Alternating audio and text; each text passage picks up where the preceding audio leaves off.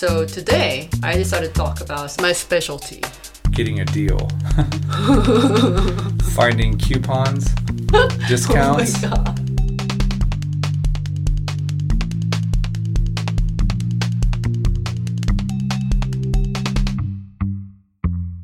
Welcome to What Should I Watch? A podcast to learn about interesting and inspiring Korean TV shows, aka Korean dramas. I'm your host T, and every week I help a guest with what to watch next. Any songs about serial killers? Shostakovich? One of his jazz suites. Mm.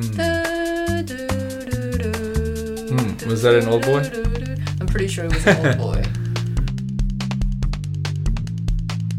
I mean, these are two true stories. What happened in America Yeah. versus Korea, but it's almost identical. Like this is human behavior and human psychology. Happy Monday! Hello, good morning, happy Monday. And if you're not in America, happy Tuesday?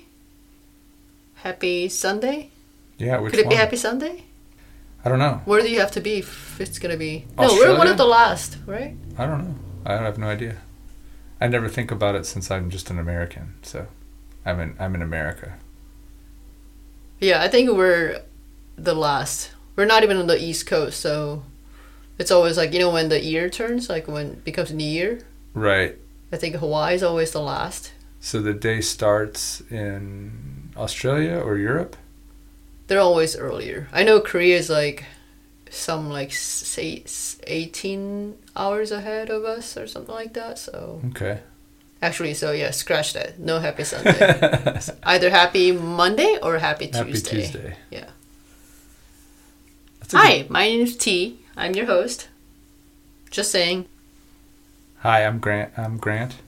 just in case this is your first episode of What Should I Watch, and welcome. Last week we were talking about baseball, and it's interesting because I've been thinking about it all week. So thank you for that. Is it a good thing? Yeah, I think so. When I was a kid, I had baseball cards and I played baseball, so a bit of nostalgia and memories. And, you know, it's funny how some things are so important to you and then suddenly you don't think about them anymore. Is the is the baseball card still around? Is it a thing? I don't know. That's a good question. I still have lots of them, but when I was a kid growing up, if you found like a 1930s, 1940s, 50s baseball cards, they were actually worth money. Maybe those are worth even more money now. Those are, but by the time that I was collecting baseball cards in the 80s and 90s, I think cards were so mass produced that Oh, they weren't really ever worth much, you know, unless you had like a really good player. But we would find our parents' old, like my dad's old cards, or my friends' dads had like cards, and so we would go to the baseball card shop and we'd be like, "Hey, how much is this worth?" And they would give us, you know, hundred dollars for a card, and oh my God, that's a lot of money. yeah, back then too, Yeah. and it made us like, "Oh wow, like we can make money off this," like so. But I don't know how. I don't know if that's true anymore. Hmm. Maybe now, like if you sell game items online, Yeah, yeah. some like rare items. Yeah, the o- unopened boxes of toys are obviously pretty, uh, you know, pretty lucrative too. So What I guess mean, it- open box toys. uno- unopened boxes of toys. Yeah, like actual toys. yeah, like uh, Star Wars, Oh, Barbies. Um, if you were smart enough to buy one to play with, and then buy one and just leave it in the package, then that unopened package of that toy is worth worth Wow. money. Yeah, there's a lot of little niche markets like that. Yeah, I had a lot of Barbies, but I, I don't know. Like it wasn't, I wasn't like going crazy to collect or anything like that. And Yeah. but for some reason, although I liked Barbies, I'm not interested in seeing the movie. Oh, really? Why not? You don't, don't want to see it? Oh, it's it's It got never- Ryan Gosling though. Well, So, yeah. That's a no. Sorry, no offense to Ryan Gosling fans, but I don't like Ryan Gosling. I don't even find him attractive. I was so shocked to learn that everybody loves him for the look. I'm like, really? He's actually pretty funny. I just like him because he's funny. I don't know. He gives me like a little But anyway, we should talk about what I'm confident to talk about. Not Ryan Gosling and not Barbie. So he's not going to be in this show, in this Korean show. No, I don't think so. Okay. If it were, I wouldn't have watched it. You know, when I was listening to our baseball episode, and I mean, I had to listen to it, I had to edit it, Yeah. I realized, you know, what the writers say? Like, you should write about what you know the best. Yeah. That's so true because I don't really know anything about baseball, as you could tell. So, although the drama has nothing to do with the actual rule of the game, it was, I guess I felt like maybe a little uncomfortable, maybe a little like, you know, it's a topic that I am not comfortable with. Yeah. So, I was like, yeah, it's so true that you should write about it. You should talk about what you know the best. And that's probably why my summary didn't kick in until like 30 minutes because I was just like talking about all kinds of stuff and Right. not knowing where the conversation was going and I don't know. So yeah, just overall I feel like the last episode kind of sounds unorganized and intro's too long. So it was kind of difficult for me to edit, but I hope it turned out okay. Maybe people will enjoy it more. You never know. So today I decided to talk about something I am comfortable with and I know fairly well. Oh, uh, dogs, music, What? Music? uh, books, reading, research, What else? libraries, food. Oh. Um, hmm. What do you know well? The Korean language? America? You could say it's my specialty. Okay, your specialty. I want to say getting a deal. Finding coupons, discounts, Oh my god. finding the best deal on anything, cheapest price, best quality. Everything you've mentioned so far is very positive and good things. That's um, Okay, so like something negative that you're good at? You be- can say that. Being angry? It's, it's true crime. true crime. Oh, yeah. Chopped That, bodies. that is your specialty, actually. Yeah. and and uh, something you're very interested in and knowledgeable about because you've spent a lot of time with it. So It sounds like uh, I committed something. Like I spent a lot of time with chopped bodies. Uh, I have something hidden in my fridge. Is that what you're saying? Maybe not for me to know, but uh, I think you do. Uh, you do listen to podcasts, and you do like researching those stories, and you do like watching those like true crime documentaries. So There's a one unsolved crimes, unsolved case. We don't know if it's crime yet, so we shouldn't call it crime. But there's a one case that's still unsolved. It's a missing case. And during the COVID, I really thought about moving to this specific location to solve this crime. I just wanted to really research and dig and Right. just survey the area, and it was so fascinating. I, I, I mean, I read a lot of stories and unsolved cases and stuff like that, but that was, that still is my that was the one. most, yeah, most interesting, and just the one that still stays on my mind. I still think about it sometimes, Huh? Maybe you should try to solve it still. but um, yeah, and the recently, the um, well, you pointed out too, like there's suspicious neighbor. Yeah. whose house is all covered up like Yeah. from the top all sides and like there are like 20 different cameras around the house i don't know it's so weird you're right Yeah, it's a very much into privacy and private property, and it's like they're really trying to hide something. yeah i mean it's one thing if you want to install some cameras but like covering the whole top of your like yard and everything like Yeah. that's definitely something you know? So now i'm thinking like yeah i want to park my car in front of their house and just watch who goes in and out and you know make a note and i don't know but yeah i'm always in- interested in crimes not the act of crime but why that happens. Yeah, you know what's on their mind? Right. what makes them do those things and what do they think about while they're committing those crimes that's what i'm always interested Yeah, it's kind of just the human behavior of yeah a, of a criminal, I guess. exactly Is yeah. interesting for you. so when this drama came out the one we were talking about the one we're going to talk about today I was so stoked because first of all, the drama is about a real person, real two real people. So based on true story. Yeah, and I like those people, not the criminals. two people involved in this crime. Okay. I like those people, and I, you know, I like the actors who play those people. Yeah. So, you know, this drama wasn't really like the one of the most popular ones in Korea. Right. It's, like you said in the beginning, like it's kind of niche drama, Yeah. and for that reason, I don't know how popular it got and internationally, but I feel like I have to cover this. Well, and you watched it Oh yeah, because of your you were interested. So yeah. And Yeah. you know, like sometimes I watch something and I'm like playing game on the phone or like doing something Right. else. But this one, like for the majority of the twelve episodes, I just watched it. Like okay. because the acting, because how it's actually based on true story, Right. It's so fascinating. Well, that's great. So it's twelve episodes, Yeah. and where can you watch this? So this one is on Amazon Prime Nice. with subscription, obviously. And you could watch on Viki also. You have to have membership to Viki. Cocoa is free, I'm sure everyone has Amazon Prime. So except me. They're just so expensive now. yeah. Yeah.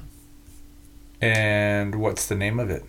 It's called Through the Darkness. Oh, what a great title! Through the Darkness. I like the Korean title better. What's that? Korean title, literal translation is Those Who Read the Mind of Evil. Wow, that that is different. That's very different, right? Those who read the mind of evil. Uh huh. Wow. That's Korean title. Huh.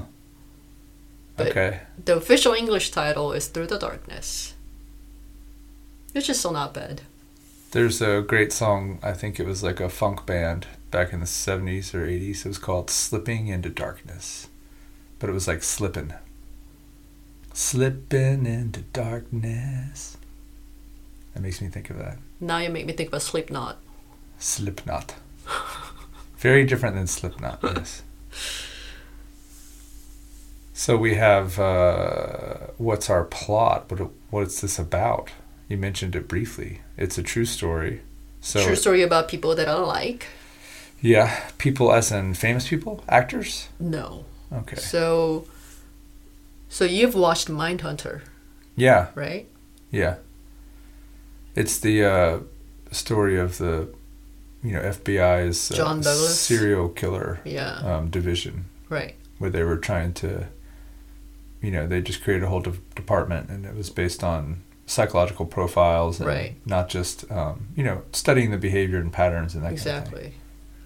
So it's very similar to that. Oh, cool. And that's another reason I thought about doing this this week because we did comparison of Ted Lasso and I mean not thorough comparison, but Yeah. we sort of like brought up Ted Lasso similarities of Ted Lasso and Stove League last week. So I thought it was, so I thought it would be interesting to bring up Mindhunter in comparison to Through the Darkness because the stories are similar. Because as we are human, human behaviors are similar. Regardless of race and culture, things are bound to happen. So that's also what happened in Korea. Nice. Yeah, human behavior, of course.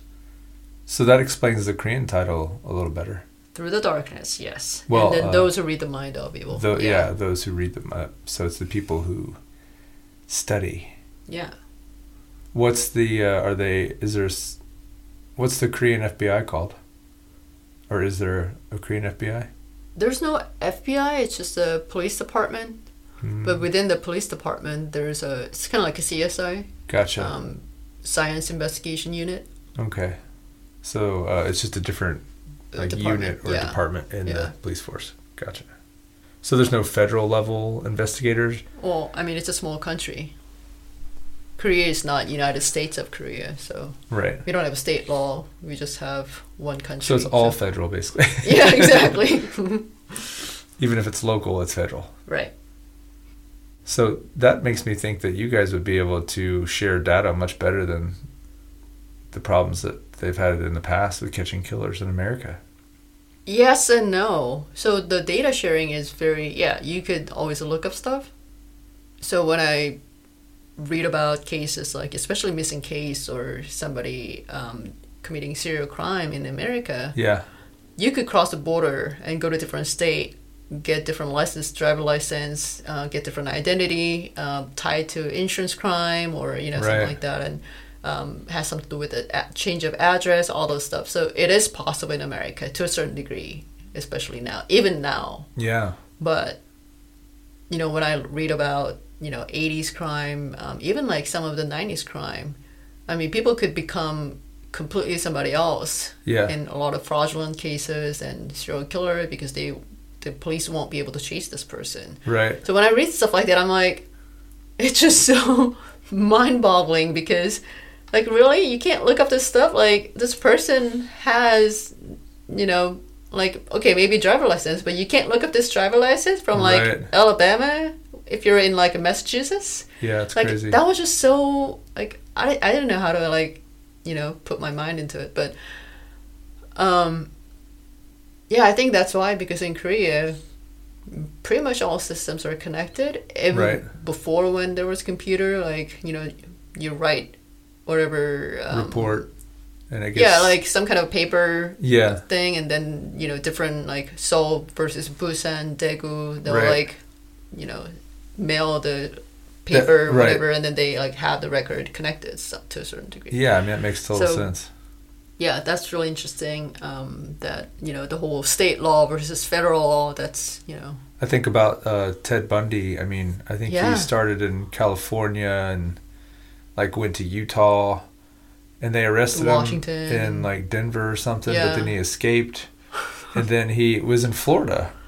oh that's right. And yeah. so it's like because they weren't able to connect all those dots, you know, they could have prevented a lot of a lot of those crimes maybe Yeah. sooner yeah, than, than they did. And that's a high profile person. So someone who's like a little more under the radar Yeah, can get away with lot. murder.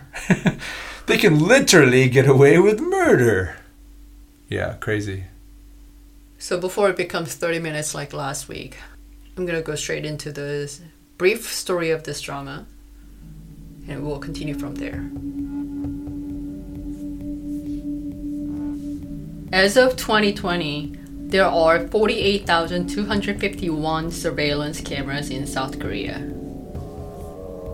Although this number includes facility safety cameras, it is high considering how small the country is.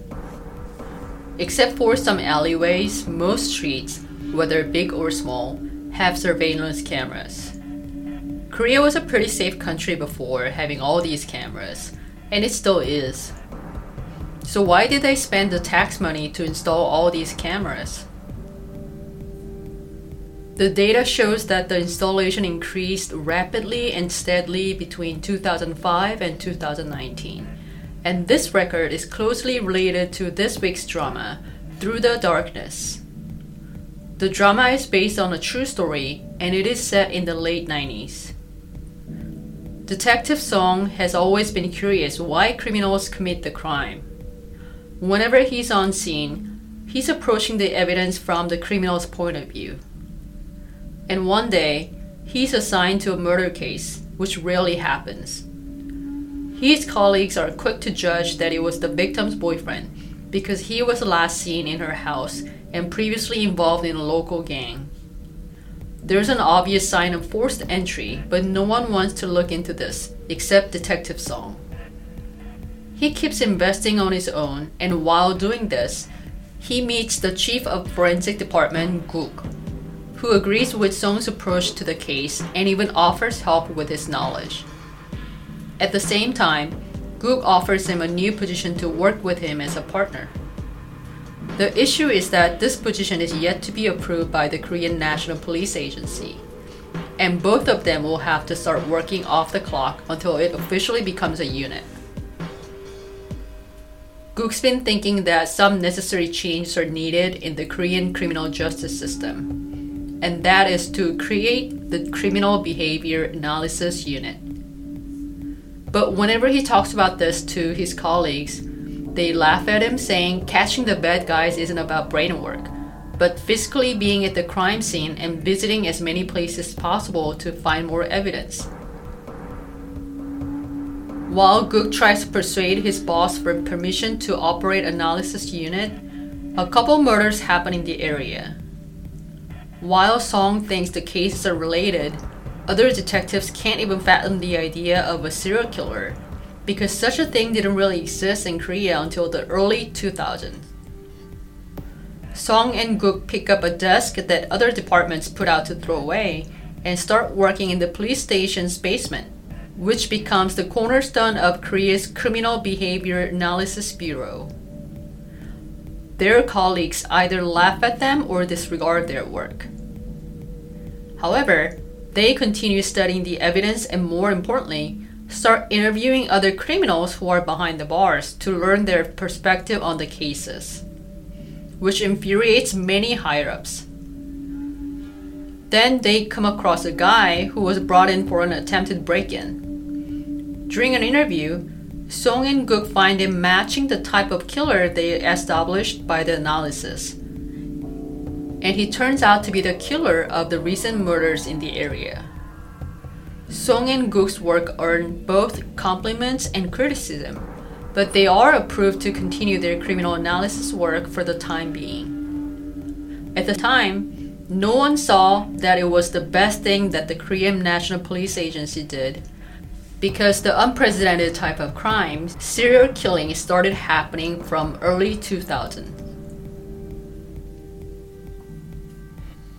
Okay, great. So uh, this is first of all, this is a real person, as you mentioned, right? The person who, uh, I guess, the lead character. Right. So two lead characters. But yeah, but the both both of them are real people, and they're still around. Yeah. So he is kind of responsible for starting the that kind of uh, investigations in uh, Korea. Right. So in the show, basically the show is about you know these two cops and trying to approach crimes from different angle, and that's really what they had to go through because there was nothing like profiling or criminal psychology, none of that concept. Right. Of course, Korea didn't have as many brutal crimes back then.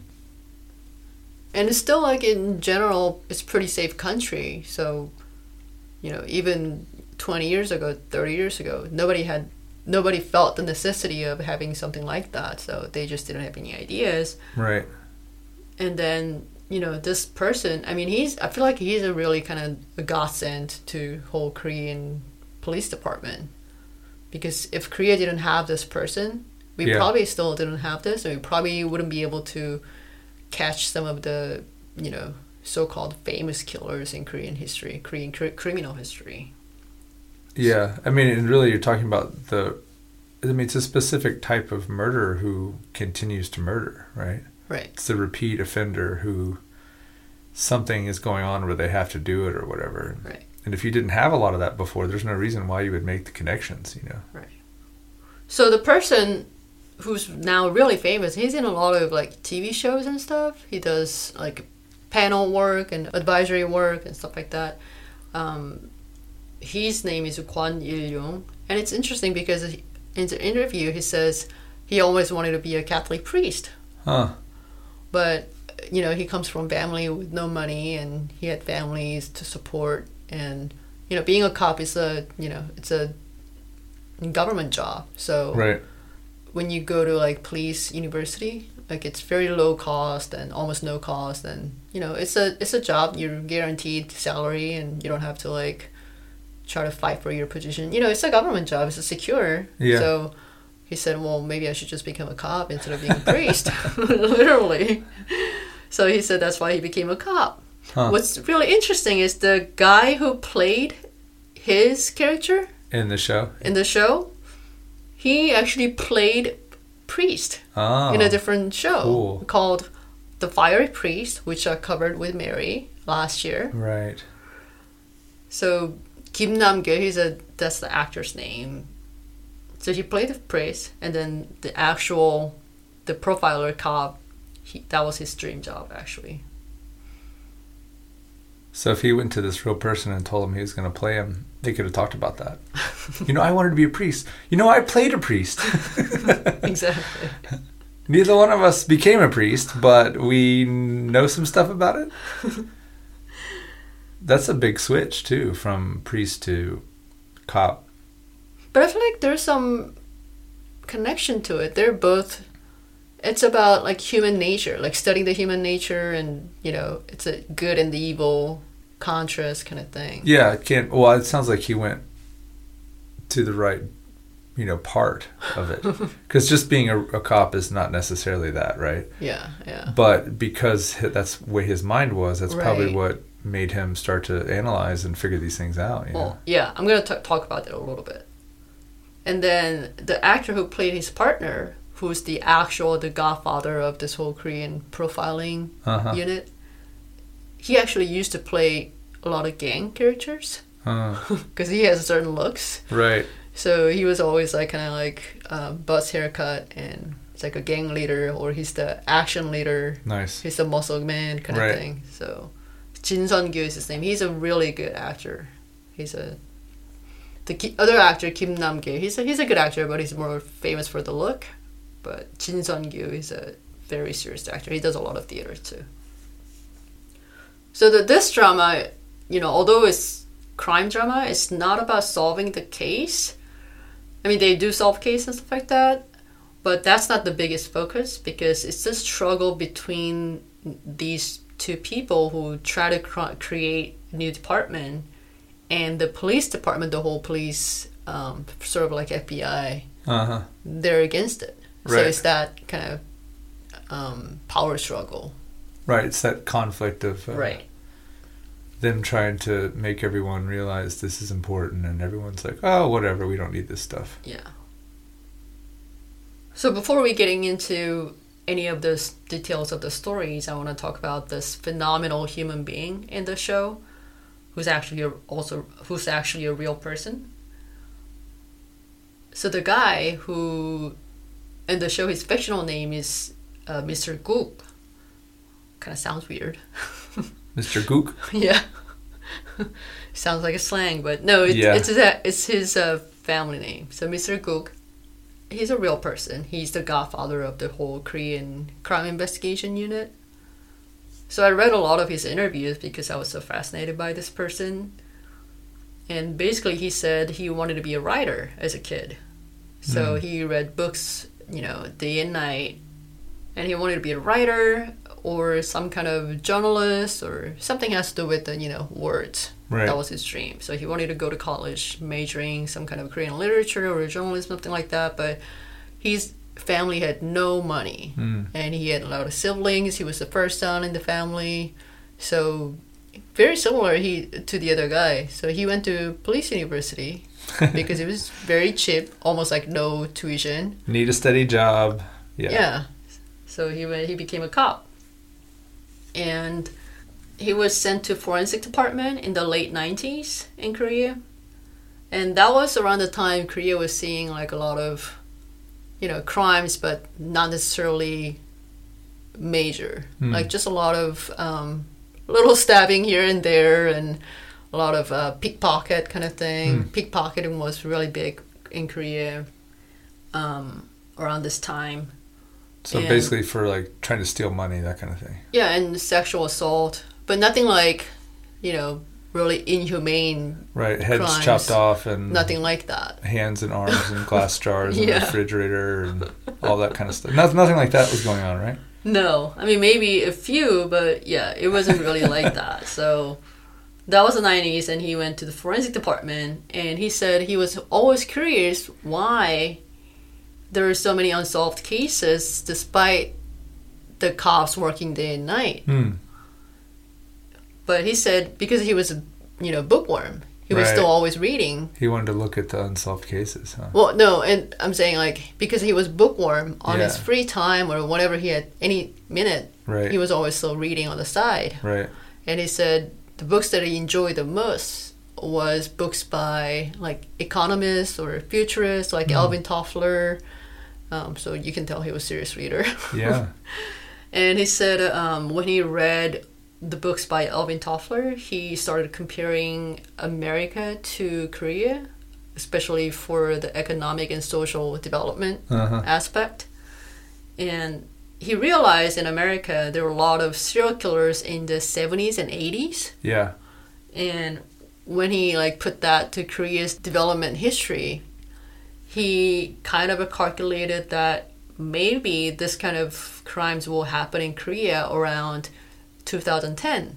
Right. So based on how the growth of the economy and Exactly. the society is and where where Korea the is. going because as That I said sense, like yeah. you know this is human behavior you know that's what why economy is going a certain way the society is growing a certain way or don't grow right Yeah, the environment that you're in is, you know, what creates it right partially. So nurture, nature, all that stuff. Right.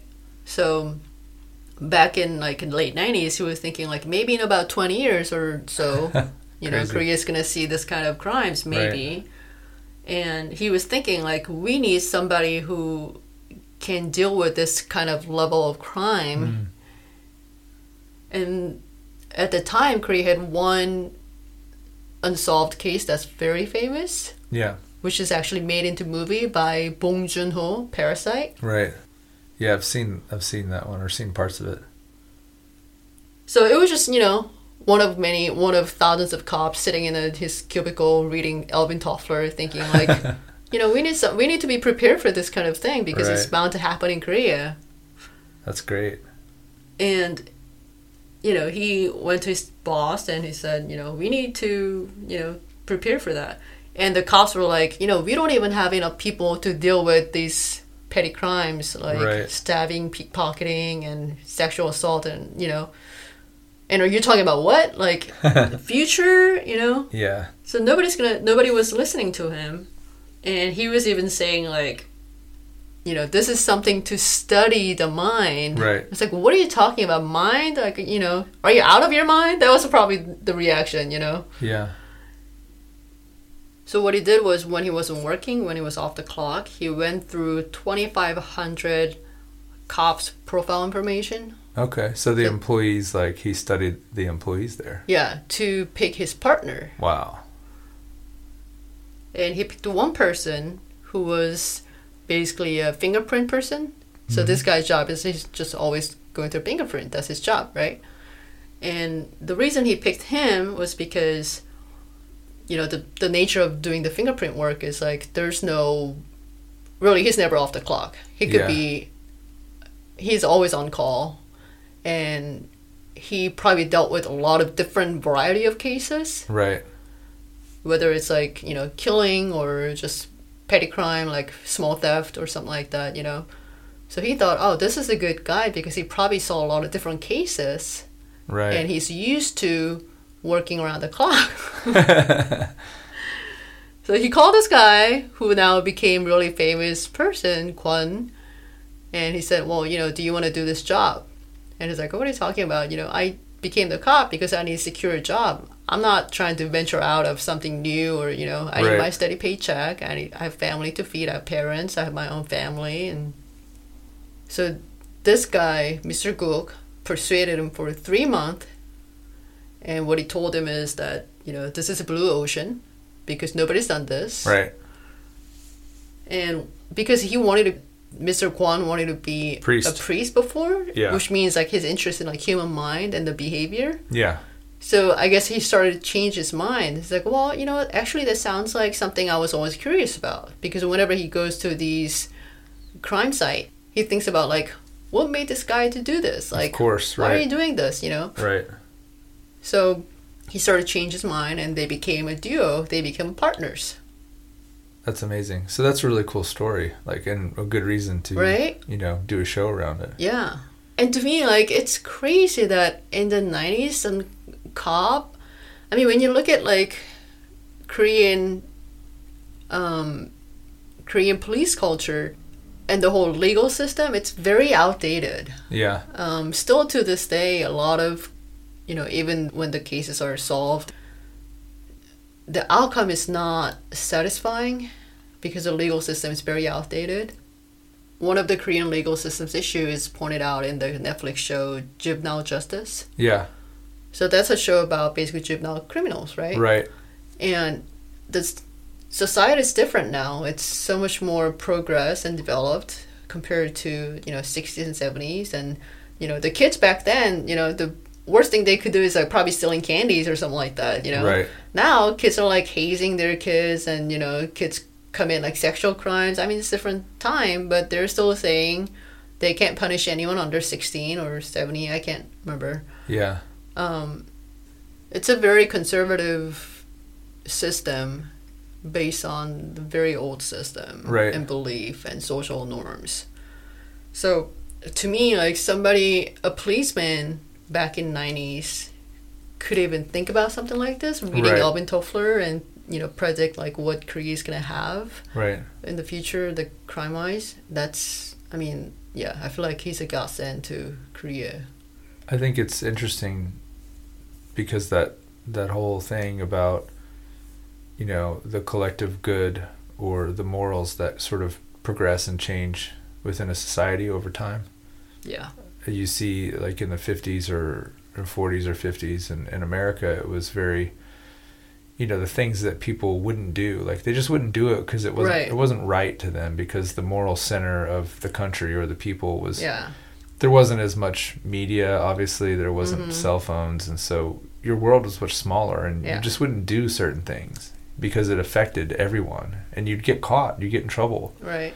and so you can kind of see that with the korean as well once they got out of the japanese control they established a society where they were very much communal very much like they had rules that things that you just wouldn't do you know because your parents taught you that and you Yeah. learned that as a kid you know but Yeah. then now what you're talking about this generation they don't they don't have that same sensibility Mm-hmm. so the older people wouldn't necessarily think that a kid would do that but yeah a kid would do that you know Yeah. and, and they don't have that same understanding of why it's right or wrong you know hmm Yeah. so we have this show about these two characters right that are Mhm. real Yeah. Now I'm curious if, uh, since the characters are real, this 12 episodes, do they go into like actual cases? Are they pretty real as well, or are they yeah. just Yeah. And what's kind of crazy is that, you know, I keep saying like this guy's godsend, but because it is. So right around the time, 1999 to 2000 ish, Yeah. 2002, when he was trying to establish this, you know, uh, criminal psychology unit, yeah, Korea started having more serious crimes.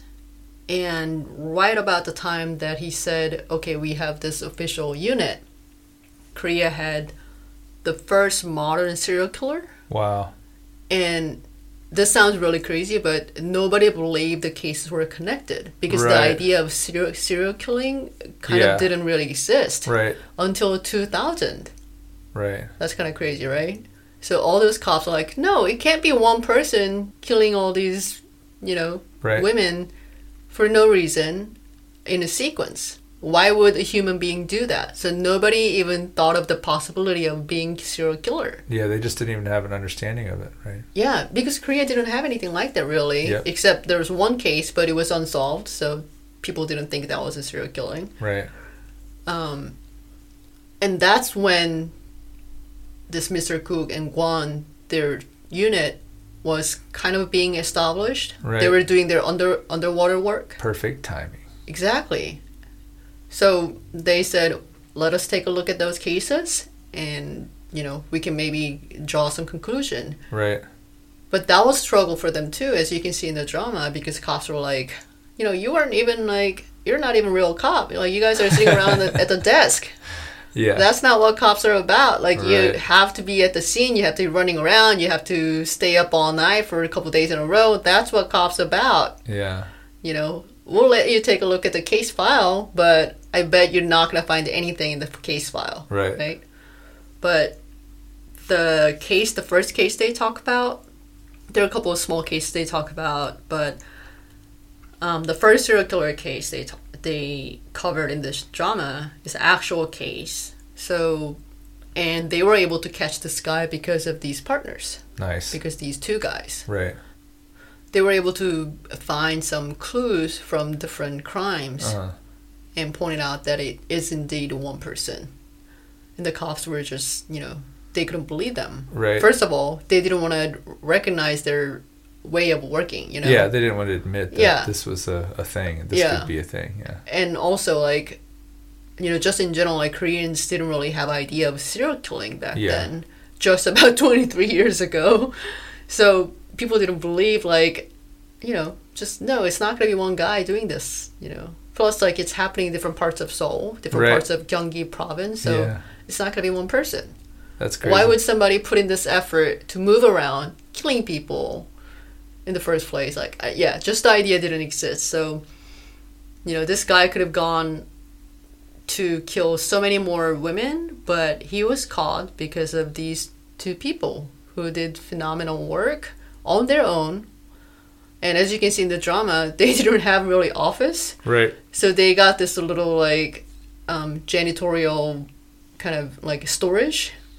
And because it's two people, they just literally put one desk in there. They're sitting, you know, face to face, kind of like at a cafe, except Yeah. that they had, you know, piles of paperwork and stuff like that. And And They they, just- just, they just did their work. yeah, and they kind of did it like off the clock because they still had their work to do, Well, yeah, that reminds me of Mindhunter. Um, right? Yeah. you know, I like the stories of. Uh, I always have, regardless of the story, but I think a lot of people like those kind of stories where they kind of show the origin of something important, you know, and how obviously there's a group of people that don't believe that it'll work. So you have that protagonist against what you know, you know who. Not protagonist. You have the the lead characters trying to do something, and then everyone's kind of against it, and so they've got to prove them prove 'em Mhm. wrong. You know Yeah. and that's a fun storyline especially when it's when it's true and it really Mhm. happened because that's happened so many times in society you know Yeah. where things like if you just give people it's just so hard for your mind to be open to new ideas that you don't believe in so it makes sense that the police would be like what what are you talking about Yeah. Yeah. So yeah, the first um, serial killer that they talk about here, um, the crimes they talk about in this drama, is very actually, you know, pretty much the same. Like they didn't really change any details. yeah Even like the actors who played those killers or you know criminals, they look they like kind of look like the real That's good. people. That's cool. And a couple of them are like actually kind of really kind of creepy because they, I mean, they did so well. right but also like when you imagine like that's probably how they did committed these crimes when you think about it like Yeah. yeah, it's pretty creepy. So it really is kind of true crime huh? Yeah i think the whole drama is you know i would say like 90% true. That's maybe great. they like push some dates around to make it like more, More fictional dramatic, like, yeah. but like yeah i would say like 80 to 90% true. It's just like kind of a documentary. Yeah. But they made it into like a drama. That's cool. Yeah yeah i'm excited about that. That's that sounds fun. And you know you mentioned mindhunter but you know it's r- really closely related to what these guys did in the beginning as their underwater work because when mr kwon the guy who wanted to be a priest when he Uh-huh. joined the team as a partner mr gook gave him three things as a welcome gift and he said the first was the book by john douglas john douglas Okay. Which is the Mind Mindhunter book. yeah. So you gave them the book, and I guess in the book, John Douglas talks about you have to look at at least thousand cases. Yeah. To establish uh, patterns and Right. behavior and, And be familiarize yourself with Yeah. the yeah. So he learned that, and along with many things. And the second welcome gift was literally like piles of paperwork Yeah. uh, of all crimes that happened in Korea since 1960. Wow. And you're talking about 1999, right? Right. Please So- familiar yourself with every crime that's ever happened in Korea. to join this task force of the two of us that no one will believe is actually police work. And don't Welcome to the team. you have to work off the clock. yeah, and you're going to be working every single second of every single day. But the third one is interesting. So third one, he made some appointment with the inmates, kind of like what the guy did in Mindhunter. Yeah.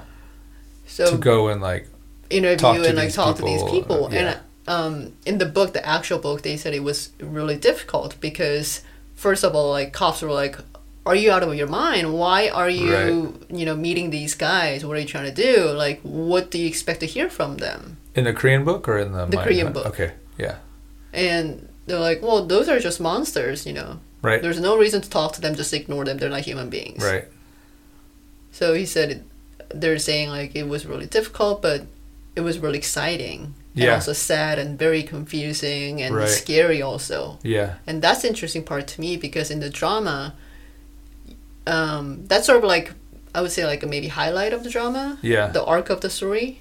So the guy who wanted to be a priest, Mr. Kwon, you see him like change a little bit. Right. He gets a little like strange and weird and start to act kind of like a unlike himself, Right. normal himself. And he talks about now in retrospect, he says, you know, profiler job is really become the twin of this criminal, Yep. and during the process, you really have to think about if he eats certain way, if he holds chopsticks certain way, you have to think about why he's holding the chopsticks certain way, Right. no matter how normal it seems. Right. And while you're doing that, you also become monster. Yeah. And you have to be able to separate that mind to your normal mind. Which is very difficult. Right. Because you're living the life 24 7 as a yeah. criminal. You're not sleeping a lot. Well, you're questioning these things and motives, and then you start questioning yourself, and Right. then you start trying to understand your behavior and their behavior, and yeah, it's it's. Well, also, you know, confusing. literally, you are trying to become this criminal to so that you can get into the mind, yeah, And, and try to figure out what happened. So I think he really had difficulties in the beginning Yeah, because it, nobody really thought that was going to happen. right. Well, yeah, you wouldn't know, right? Right. And then his partner could see that he was changing. Yeah. So he said, well, maybe you should, you know, take, some a- time yeah, off. take or to relax. But he said, no, I can't. Like, you know, people Yeah, are dying, and you know, this. Yeah. so there are some scenes that you know he couldn't be in that interview room, so he had to leave Yeah. because even as a cop, you're trying to find your cool and stay cool, but you just can't because before Right. then you're a human being also. Yeah. Right. I think uh, you know they touched on that in Mindhunter quite a bit, where Mm. he would go in and you know part of what they're establishing this whole process was like, oh hey, we need to go back to all the quote serial killers that we've already caught that are in there, and we need to be interviewing all these people, talking to them, and what you see is almost exactly the same thing with this guy. He kind of not really gets addicted to it Yeah. but he he needs to he needs to understand you know and he needs to talk to these guys and so he goes back more and more and there's one moment where he's like in the room with this guy and he's like he feels like he, that he could kill him right now Yeah. and that's yeah. Exactly. that's kind of the like the ultimate thing that he's trying to you know it's it's not like it it's hard to explain the behavior of the cop Yeah. but you also get it because he like he has to understand Right. you know that's what he's mean- literally trying to do all yeah, the time Behavior of the criminal. Yeah. the other thing it makes me think about is Silence of the Lambs. You know, Yeah. this movie was was a, was about th- that exact type of thing. I mean, right. they were profiling a killer. They knew they needed a profile, Right. and so they couldn't figure it out themselves. So who do they go to? Jodie Foster. Well, no, she was just a young FBI agent just coming up, and she was, you know, her department was going to be that. But the whole reason that movie like is so powerful is because they went to Hannibal Lecter. Oh, so Hannibal right. Lecter was the the doctor, but he was a killer, and he was a cannibal. Uh-huh. So they're actually going to a killer to understand the mind of a killer that they can't catch. So he was in a unique position of Right. being a doctor and also a killer, which is why they went to him. But they knew if they went to him that it was going to be tricky. So Mm. the director of the FBI sends Jodie Foster in because he feels like she's going to be the best candidate to get something out of Hannibal Lecter. Yeah. But that's that's the idea is that the only way you're going to be able to solve this is by having someone who has done it before because they understand the behavior better than than someone who's what we're talking about trying Right. to understand the behavior from the outside, you know. Yeah. That's that line of humanity like this cop, he he's not going to cross that line, Right. you know. It's interesting. And I didn't watch mind hunter even though I was interested. Like Yeah. for some reason, I didn't watch. But you know, actually, after I watched this one, Through the Darkness, Yeah. then I started Mindhunter, and I watched I think two or three episodes. Oh, cool. And it's so, so surprising how, you know, I mean, these are two true stories. What happened in America Yeah. versus Korea, but it's almost identical. Like it's very similar. How, you know, they started this unit and also what they felt during the interview of the criminals and Right. um, also the reactions from other cops who were like, Yep. you know, didn't admit that this is a type of investigation work and right. The profiling. you know it's like you said like it's a it's not just criminal this is human behavior and human psychology yeah. and yeah it's it was very fascinating and interesting to me in that aspect you think that's the reason why you like true crime so much?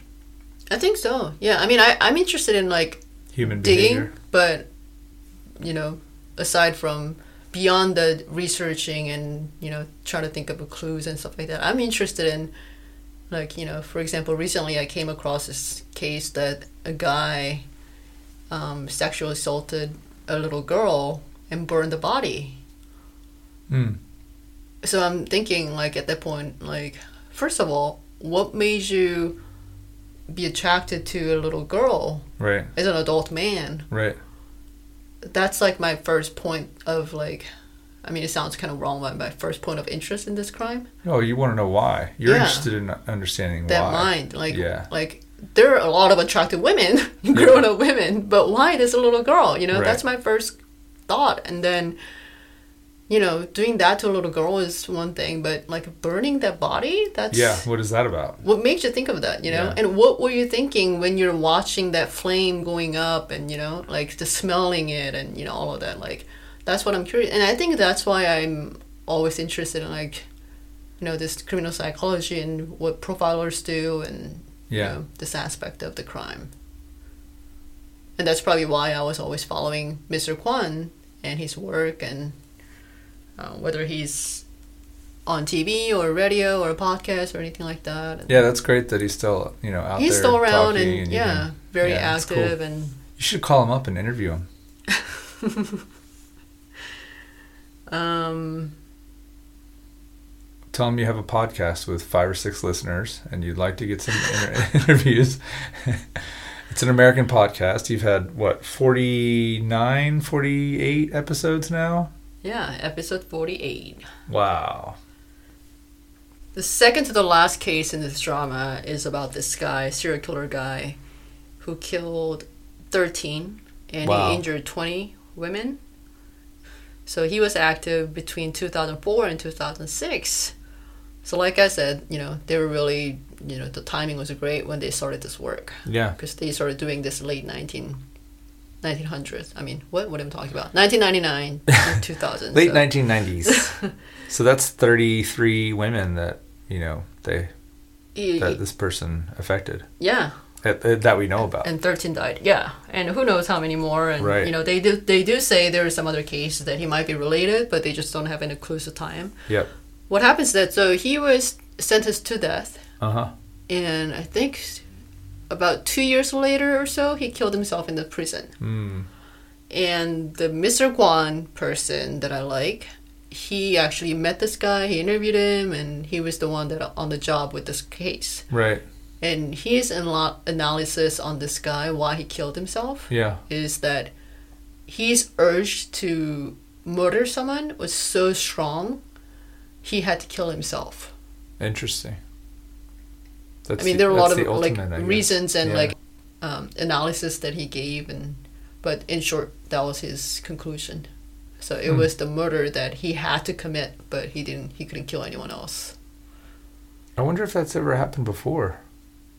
A serial killer killing himself because. probably i mean it's a human psychology so But I mean, like a reported case, like in uh, in America, for example, like someone like Bundy or Dahmer or something Yeah. like that. I mean, that's, what I'm saying. Like, it's a human psychology, so I'm sure it happened to you know American serial killer, French serial killer, whoever, anywhere in the world, if that mind works that way.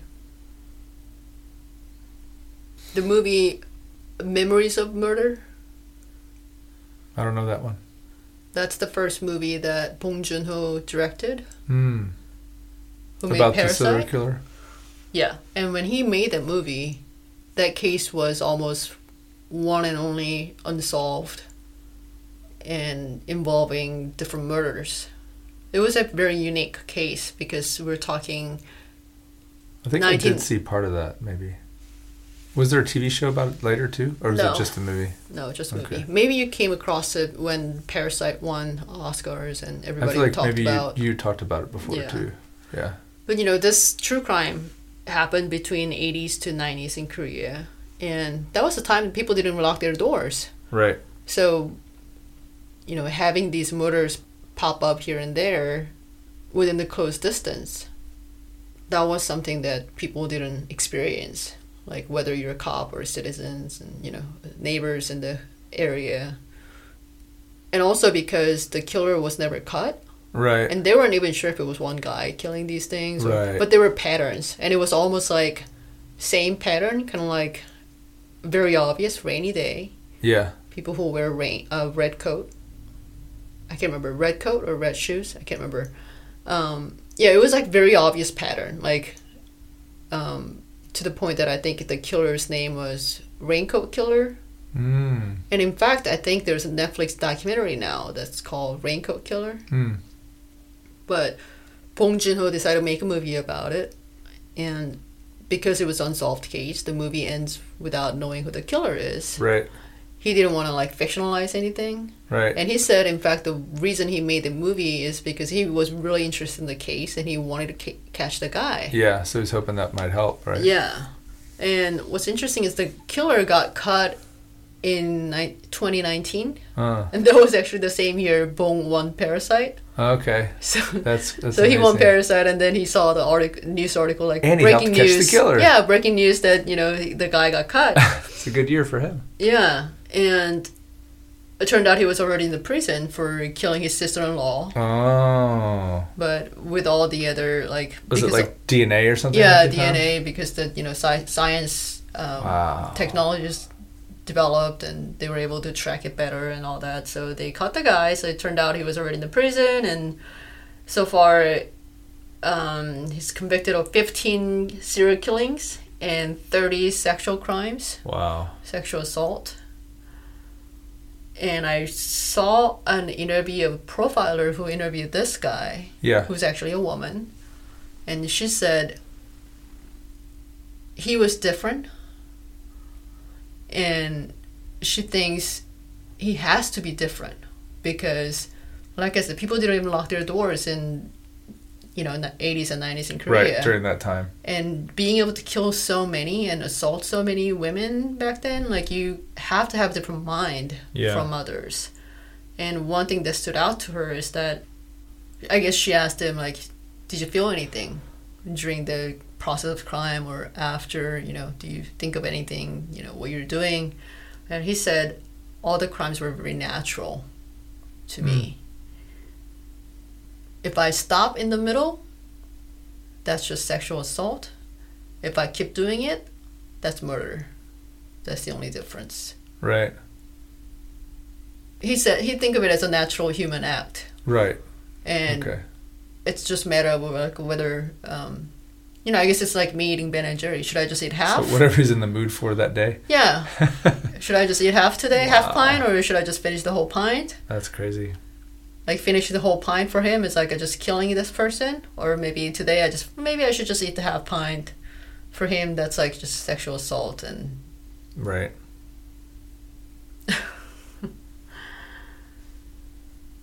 But what's crazy is that Bong Joon Ho, when he did screening of the movie of this guy's fictionalized movie, Memories of Murder, he said, I mean, he made a lot of comments about the true crime relation and why he made a movie and stuff like that. And he said, um, "Yeah, I'm really intrigued to find out who the killer is." And he said, "I feel like maybe the killer could be here right now at the screening."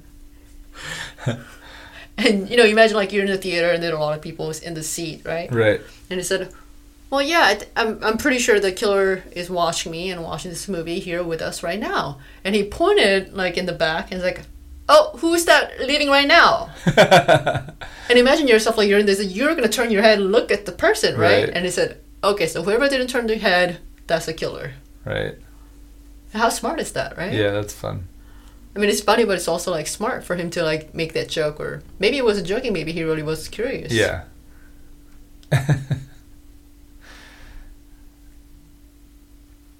And as you can see in the drama, he was predicting this kind of crime happening in Korea in about 15 to 20 years when he started this work, hmm. creating profiling unit.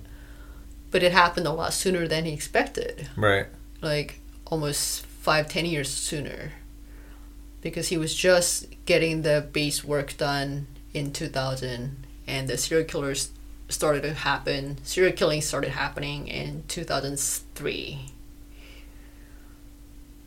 And now Korea is just, I don't know, it's, uh, yeah, some crazy stuff's happening.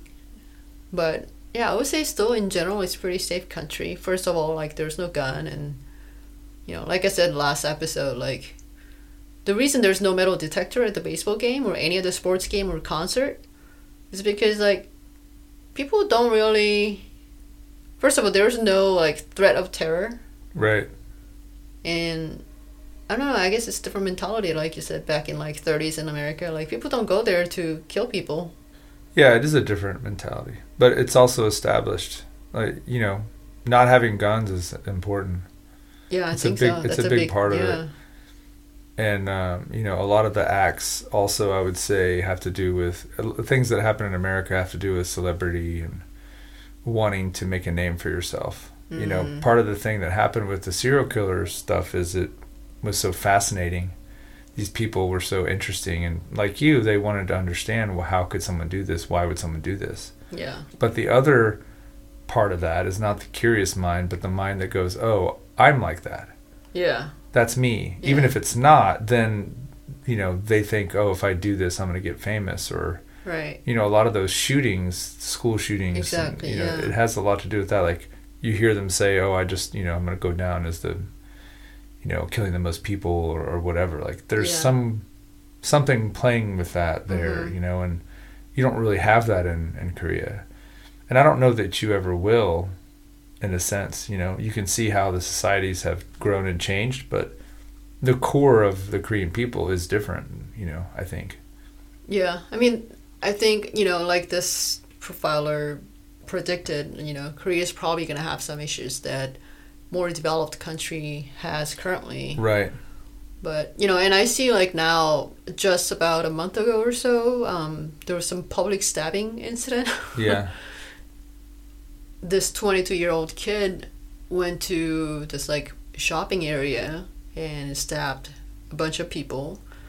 Um, I think one died, Uh, and the person died later in the hospital, a few days later. mm, But you know, that's probably probably equivalent of like mass shooting. yeah, for sure. Well, yeah, as far as like motive or maybe why or the Motive, public and you know all the things that tie into that. Yeah.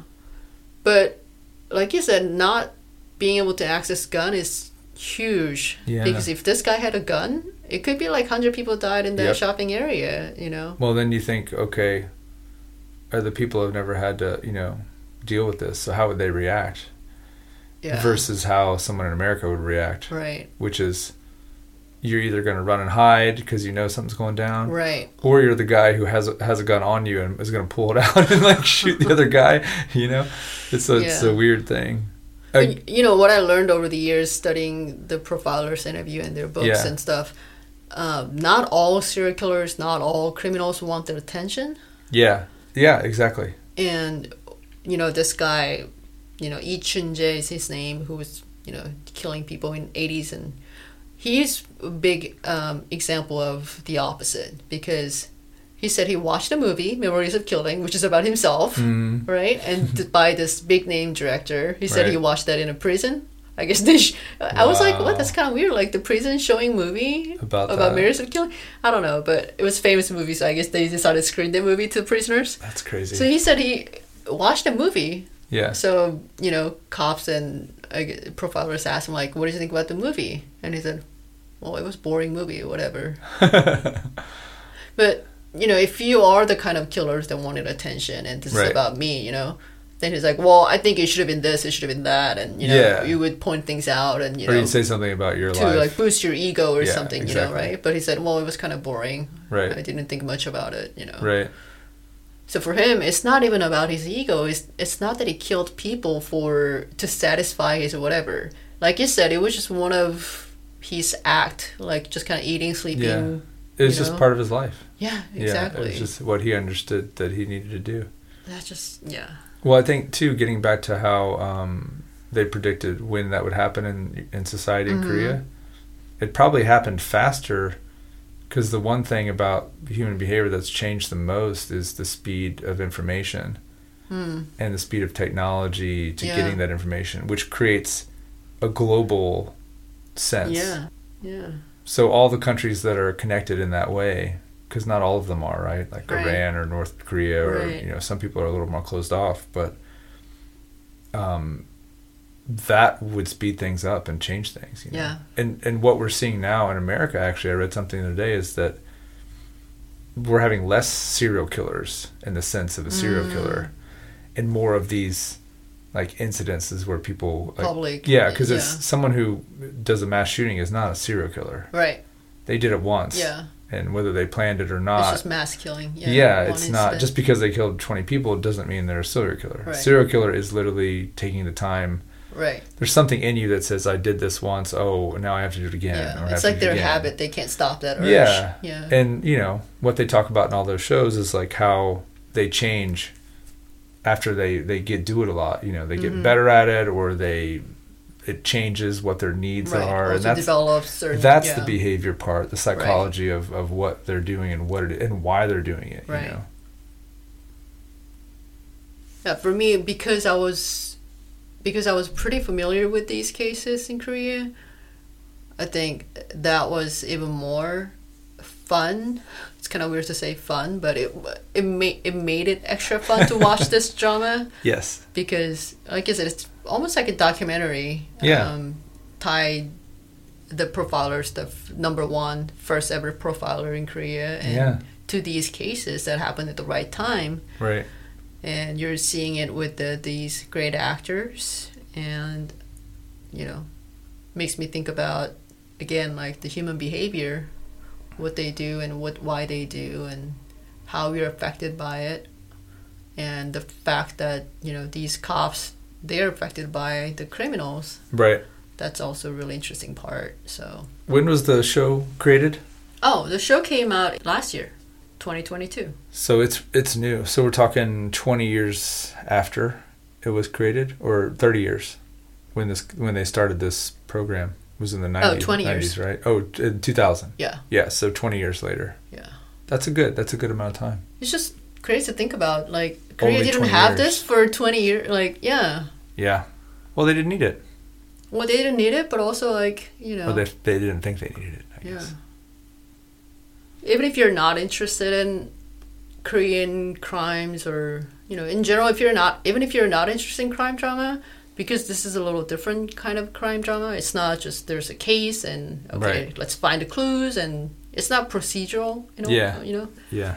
it's more of like you know people want to people who believe in their work and they want to you know do the right thing kind of Right. you know so yeah i, I highly recommend this drama um, Yeah, I'm, I'm looking forward to it. Like like I said, I like I like Mindhunter, and uh, I think it's a neat neat idea, and that- it's true just makes me want to watch it even more. So. right yeah the acting's great um, even the actors who play the criminals they're great and yeah if you i, I think mindhunter was pretty big in america right so I think so.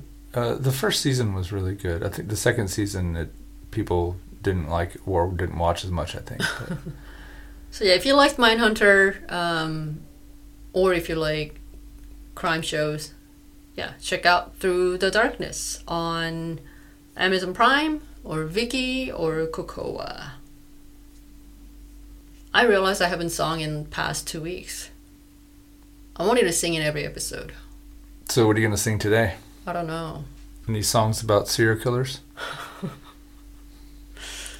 Probably are. You know, every time when there's like maybe it's an old boy reference, Hmm. the movie Old Boy. Every Yeah. time I think about like some kind of crime music, I think about Shostakovich, Hmm. It's- Shast- Shostakovich. jazz. It's like one of his jazz suites. Hmm. Da, do, do, do, do, was that an Old Boy? I'm pretty sure it was an old boy. Da, da, da, da. Da, do, do, do,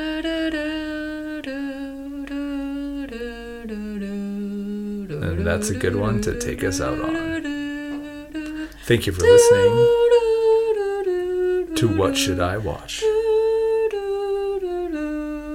Dun, dun, dun, dun, dun, dun, dun, dun, dun, dun.